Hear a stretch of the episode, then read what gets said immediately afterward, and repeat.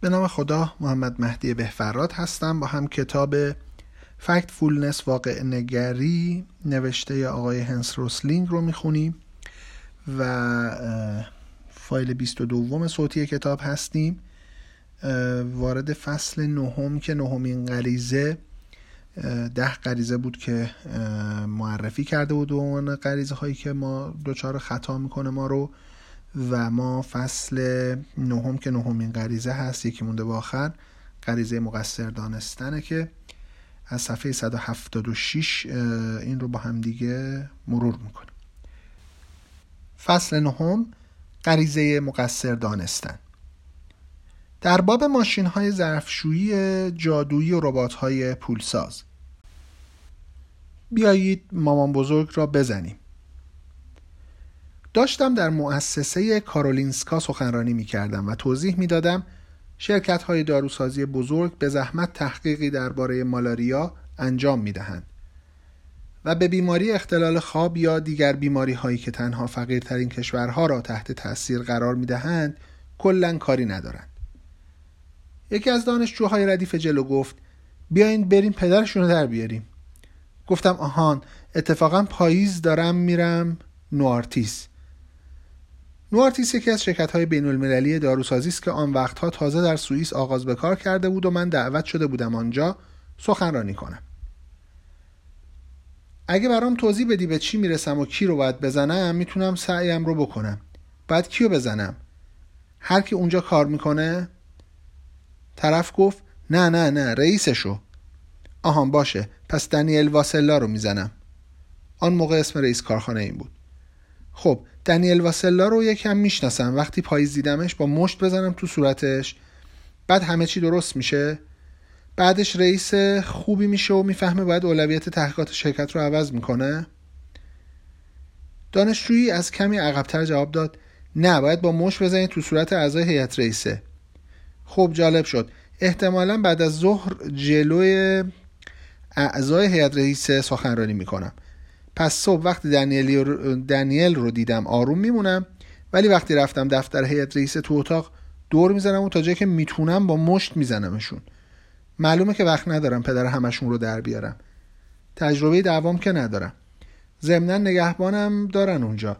پس احتمالا بعد از نفر سوم یا چهارم جلوم رو می‌گیرن. ولی اصلا باید این کارو بکنم. فکر می‌کنین همچین کاری باعث میشه سیاست های هیئت رئیس عوض شه؟ دانشجوی سوم گفت نه نوارتیس شرکت سهامی عامه. رئیس یا هیئت رئیسه واسش تصمیم نمی‌گیرن. سهامدارا تصمیم می‌گیرن. اگر هیئت رئیسه اولویتاش رو عوض کنه سهامدارا یا یه هیئت رئیسه دیگه انتخاب می‌کنن. گفتم درسته. سهامدارا که می‌خوان شرکت پولشون رو خرج تحقیق درباره بیماری بیماری پولدارا بکنه. اینجوری شرکت سود بیشتری واسه سهام بهشون میده. پس کارمندان رئیس یا هیئت رئیسه مشکلی ندارن. به دانشجوی نگاه کردم که ابتدا پیشنهاد داده بود پدرشان را در بیاوریم. حالا سوال اینجاست که سهامدار این شرکت های داروسازی بزرگ کیه؟ شانه بالا انداخت. خب پولدارا دیگه. نه اتفاقا جالبه. سهام شرکت های داروسازی خیلی ثابته. وقتی بازار بورس بالا و پایین میشه یا قیمت نفت نوسان پیدا می‌کنه سهام شرکت های داروسازی بازم سود ثابتی میده. سهام بیشتر کارخونه های دیگه با وضعیت اقتصاد تغییر می‌کنه. با وضعیت جیب مردم وضعیت اونام خوب و بد میشه. ولی قضیه اینه که بیمارای سرطانی همیشه به درمان نیاز دارن.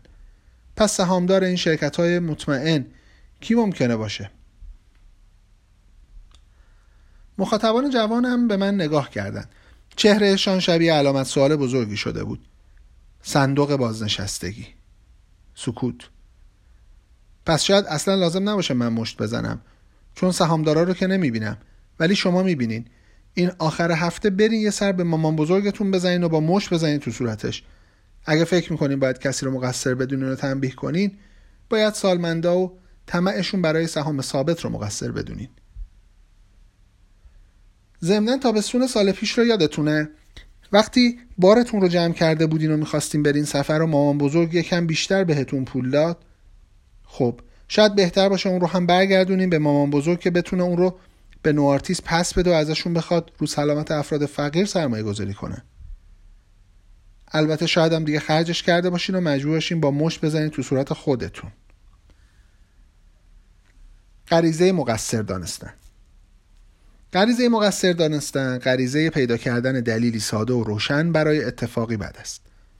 من این غریزه را همین چند وقت پیش وقتی در حمام هتل دوش می گرفتم و شیرا به داغ را تا آخر باز کرده بودم در خودم حس کردم. هیچ اتفاقی نیفتاد. اما چند ثانیه بعد داشتم زیر آب جوش می سوختم در آن لحظات از دست لوله کش و بعد از دست مدیر هتل و بعد از دست کسی که احتمالا در اتاق بغلی آب سرد را باز کرده بود عصبانی شدم. هیچ کس عمدن به من صدمه نرسانده یا کمکاری نکرده بود. البته شاید جز خودم که صبر نکرده بودم و شیر آب گرم را به تدریج باز نکرده بودم. ظاهرا برایمان طبیعی است که اگر اتفاق بدی برایمان افتاد فکر کنیم به خاطر شخصی بد نیت و بدکار است. ما دوست داریم فکر کنیم اتفاقات به این خاطر میافتند که کسی می‌خواهد بیفتند که افراد قدرت و عملیت دارند. در غیر این صورت حس می‌کنیم دنیا پیش بینی ناپذیر گیج کننده و ترسناک است. غریزه مقصر دانستن باعث می شود در نشان دادن اهمیت افراد یا گروه های به خصوص زیاده روی کنیم. این غریزه ما مبنی بر پیدا کردن گناهکار ما را از مسیر ساخت درکی صحیح از جهان بر پای واقعیت ها دور می کند. وقتی با وسواس سعی می کنیم کسی را مقصر نشان دهیم تمرکزمان از بین می رود. بعد این موضوع جلوی یادگیریمان را می گیرد.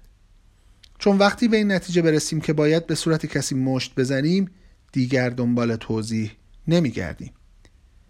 این جلوی توانایی ما در حل مشکلات یا دوری از ارتکاب دوبارهشان را می گیرد. چون همچنان سعی می کنیم با سادگی بیش از اندازه انگشت اتهاممان را به سمت دیگران بگیریم. این کار حواس ما را از واقعیت های پیچیده تر پرت می کند و نمی‌گذارد انرژیمان را در جای درستی متمرکز کنیم. برای مثال انداختن تقصیر سقوط هواپیما گردن خلبانی خوابالود جلوی سقوط های بعدی را نمی‌گیرد. برای پیشگیری باید از خودمان بپرسیم چرا خوابش می آمد؟ چطور می توانیم در آینده با قانونی مقابل خلبانهای خوابالود بیستیم؟ اگر بعد از پیدا کردن علت سقوط یا همان خلبان خوابالود دست از فکر کردن برداریم پیشرفتی حاصل نمی شود. برای اینکه مشکلات ویژه جهان را بیشتر درک کنیم باید فراتر از فرد گناهکار و به خود نظام بنگریم. وقتی اتفاقات خوبی میافتد نیز همین غریزه فعال می شود. ادعا درست به آسانی تقصیر است. وقتی اتفاق خوبی میافتد خیلی سریع سعی می‌کنیم اعتبارش را به فرد یا دلیل ساده تری اختصاص بدهیم. در حالی که موضوع اغلب پیچیده تر است. اگر واقعا می‌خواهید دنیا را تغییر دهید باید آن را درک کنید. دنبال کردن غریزه مقصر دانستن به کسی کمک نخواهد کرد. شرکت در بازی تقصیر بازی تقصیر اغلب ترجیحات ما را نشان می دهد. ما دوست داریم آدم های بدی پیدا کنیم که باورهای واقعیمان را تصدیق می کنند. بیایید نگاهی به آدم هایی بیاندازیم که بیش از همه انگشت تقصیر را به سمتشان نشانه گرفته ایم. تجار بدزاد، خبرنگاران دروغگو و خارجی ها. تجارت همیشه سعی می کنم تحلیلگر باشم اما حتی من هم اغلب گرفتار قرایزم می شدم. یک بار احتمالا بیش از حد فکاهی های اسکروچ مکداک اموی پولدار و حریس, دا... حریس دانل داک را خوانده بودم شاید آن موقع برای فکر کردن به داروسازی تجاری همانقدر تنبل بودم که سالها بعد دانشجویانم بودند به هر حال یونیسف از من خواست درباره شرکتی تحقیق کنم که در مناقصه برای قرارداد تأمین قرص های مالاریا در آنگولا پایین ترین پیشنهاد را داده بود. این موضوع باعث شد با آن شرکت مشکوک شوم. اعداد و ارقام پیشنهادیشان عجیب به نظر می رسید و فقط می توانستم به این فکر کنم که قرار است یک کلاهبرداری را افشا کنم. شرکتی دروغگو داشت سعی می کرد پول یونیسف را بالا بکشد و قرار بود من کشف کنم چطور. یونسف مناقصه هایی برگزار می کند که شرکت های داروسازی به مدت ده سال داروهای مورد نیازش را تأمین کند. طول و مقدار قرارداد باعث جذابیت آنها می شود و برای همین شرکت ها برای تصاحب این قراردادها قیمت های خوبی پیشنهاد می کنند. هرچند در این مورد کسب و کار خانوادگی کوچکی به نام ریو فارم از منطقه لوگانو در آلپ سوئیس پیشنهادی آنقدر پایین داده بود که باور کردنی نبود. در واقع قیمتی که برای هر قرص پیشنهاد داده بودند از هزینه مواد اولیه هم کمتر بود. وظیفه من این بود که به آنجا بروم و از تحتوی قضیه سر در بیاورم. با هواپیما به زوریخ رفتم. بعد با هواپیمای کوچکی به فرودگاه کوچک لوگانا رفتم. انتظار داشتم نمایندهی با کت و شلوار نخنما ارزان به دیدنم بیاید. اما در عوض مرا با لیموزین به لوکسترین هتلی بردند که تا به حال رفته رفتم. به آگنتا زنگ زدم و زمزمه کردم. ملافه هاش ابریشمیه. صبح روز بعد مرا به کارخانه بردند تا آنجا را بازرسی کنم. با مدیر کارخانه دست دادم و بعد مستقیم رفتیم سراغ سوالهایم. شما مواد خام رو از بوداپست می‌خرین. بعد تبدیلشون می‌کنیم به قرص.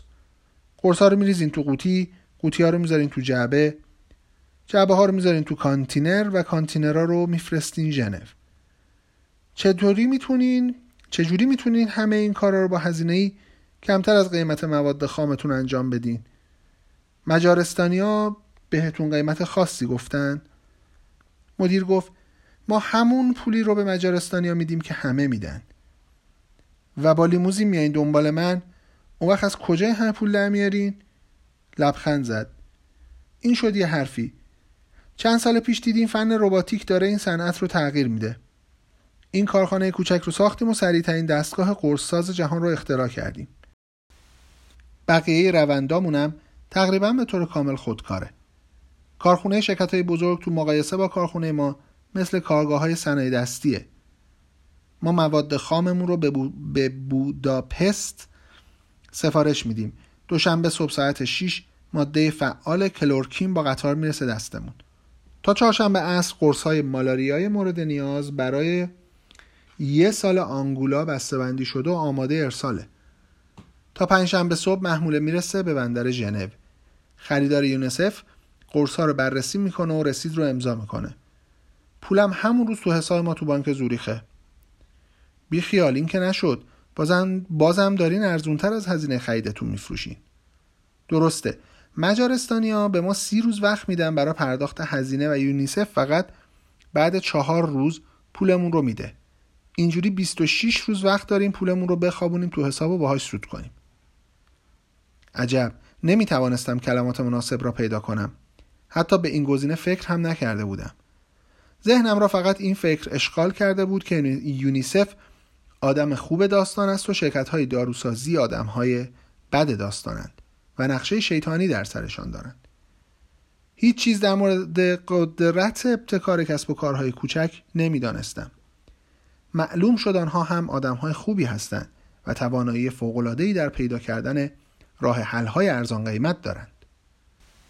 خبرنگاران متفکران و سیاستمداران معمولا انگشت اتهامشان را به سمت رسانه می‌گیرند و آنها را مقصر می‌دانند که حقیقت را نمی‌گویند. شاید حتی در بخشهای اول به نظر برسد من هم دارم همین کار را می‌کنم. به جای اینکه انگشتمان را به سمت خبرنگارها بگیریم باید از خودمان بپرسیم. چرا رسانه چنین تصویر آشفته از جهان نشان می‌دهد؟ آیا واقعا خبرنگارها می‌خواهند تصویری آشفته به ما نشان بدهند یا اینکه توضیح دیگری وجود دارد. نمی‌خواهم درباره اخبار دروغینی صحبت کنم که همدن تولید می‌شوند. این موضوع دیگری است و ربطی به خبرنگاری ندارد. ضمنا به نظر من اخبار دروغین دلیل اصلی تصویر آشفته ما از جهان نیست. ما به تازگی نظر اشتباهی درباره جهان پیدا نکرده ایم بلکه فکر می‌کنم همیشه همینطور بوده ایم. سال 2013 نتایج پروژه نادانی گپ مایندر را در اینترنت منتشر کردیم. یافته های ما فورا به اخبار مهم بی بی سی و سی ان ان تبدیل شد. هر دو شبکه سوالات ما را روی وبسایتشان منتشر کردند تا مردم بتوانند خودشان را بیازمایند. زیر این پست هزاران نظر نوشته شد که نویسندگانش سعی می‌کردند تحلیل کنند چرا مردم نتایجی بدتر از نتایج تصادفی می‌گیرند. یکی از نظرات توجه ما را جلب کرد. شرط میبندم هیچ کدوم از اعضای رسانه این تست رو ندادن. از این ایده هیجان زده شدیم و سعی کردیم آزمایشش کنیم. اما شرکت های آماری گفتند دسترسی به گروه های خبرنگاری غیر ممکن است. کارفرمایان آنها اجازه نمی‌دادند در تست شرکت کنند. معلوم بود درک می‌کردم. معلوم بود درک می‌کردم. هیچ کس دوست ندارد دیگران درباره تسلطش تردید کند و اگر معلوم می‌شد یکی از خبرگزاری ها خبرنگارانی دارد که کمتر از شامپانزه ها می‌فهمند خیلی خجالت آور می‌شد. وقتی به من می‌گویند چیزی غیر ممکن است تحریک می‌شوم حتما امتحانش کنم. در تقویم آن سال دو قرار کنفرانس ای نوشته بودم. بنابراین دستگاه آمارگیریمان را با خودم بردم. 20 دقیقه سخنرانی برای اینکه همه سوالهایم را بپرسم بیش از حد کوتاه است. اما می توانستم چند تایی بپرسم این هم از نتایج در جدول نتایج کنفرانس خبری تهیه کنندگان یک فیلم مستند را هم آوردم. نتایج سوال از خبرنگاران بی بی سی، PBS، National Geographic، Discovery Channel و غیره. خبرنگاران و فیلمسازان نتوانستند شامپانزه ها را شکست بدهند. یه سری آمار نوشته دیگه که انگلیسی ها 8 درصد آمریکایی‌ها 10 درصد خبرنگاران اروپا 13 خبرنگاران آمریکا 33 یه ذر از مردمانشون بالاترن ولی خیلی بالاتر نیستن. مستندسازا 21 اینا در مورد کودکان آینده. در مورد پوشش واکسیناسیون باز همین طور آمارا رو داده و هم هم کمن. حالا جالبه که توی چیز توی مثلا پوشش واکسیناسیون و تحصیلات زنان انگلیسی ها و آمریکایی ها عددهای بیشتری گفتن در حالی که خبرنگارای اروپایی یا خبرنگار آمریکایی از خود مردمشون حتی آمارایی که گفتم کمتر. به نظر می رسد که این خبرنگاران و فیلمسازان چیزی بیشتر از عوام نمی‌دانند یعنی کمتر از شامپانزه ها می‌دانند. فرض کنیم این نتیجه آزمون همه خبرنگاران و مستندسازان است. من هم که دلیلی ندارم که فکر کنم سطح دانش در دیگر گروه های خبرنگاران بیشتر است. یا اگر بقیه سوالات را میپرسیدم آنها نتیجه بهتری می‌گرفتند. با این همه نمی‌توانیم آنها را مقصر بدانیم. خبرنگاران و مستندسازان وقتی خبر غمانگیز تولید می‌کنند و می‌گویند دنیا به دو قسمت تقسیم شده یا می‌گویند طبیعت انتقام می‌گیرد یا می‌گویند بحران جمعیت به وجود آمده و با صدایی جدی و صدای پیانوی جذاب در پس زمینه در این مورد صحبت می‌کنند دروغ نمی‌گویند. یعنی ما را عمدن گمراه نمی کنند آنها لزوما نیت بدی ندارند و مقصر دانستنشان بیفایده است. چرا که بیشتر خبرنگاران و فیلمسازانی که ما را از اوضاع مطلع می کنند خودشان گمراه شده اند. خبرنگاران را شیطان جلوه ندهید. آنها هم مثل همه تصور غلط بزرگی دارند. شاید روزنامه های ما آزاد و حرفه‌ای و به دنبال حقیقت باشند. اما مشت نشانه خروار نیست. حتی اگر هر خبری به خود، هر خبر به خودی خود کاملا درست باشد باز هم ممکن است از مجموع اخبار درستی که خبرنگاران برای گزارش کردن انتخاب کردند تصویری گمراه کننده دریافت کنیم. رسانه بیطرف نیست و نمی‌تواند باشد. ما هم نباید چنین انتظاری از آن داشته باشیم. نتایج آماری خبرنگاران فاجعه بار است. فاجعه دانش, دانش آنها معادل سقوط یک هواپیماست.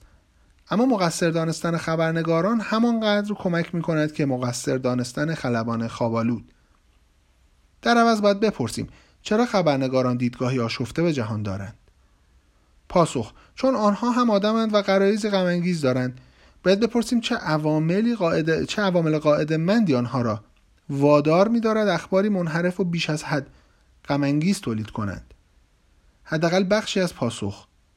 آنها باید برای جلب توجه مخاطبشان رقابت کنند وگرنه بیکار می‌شوند.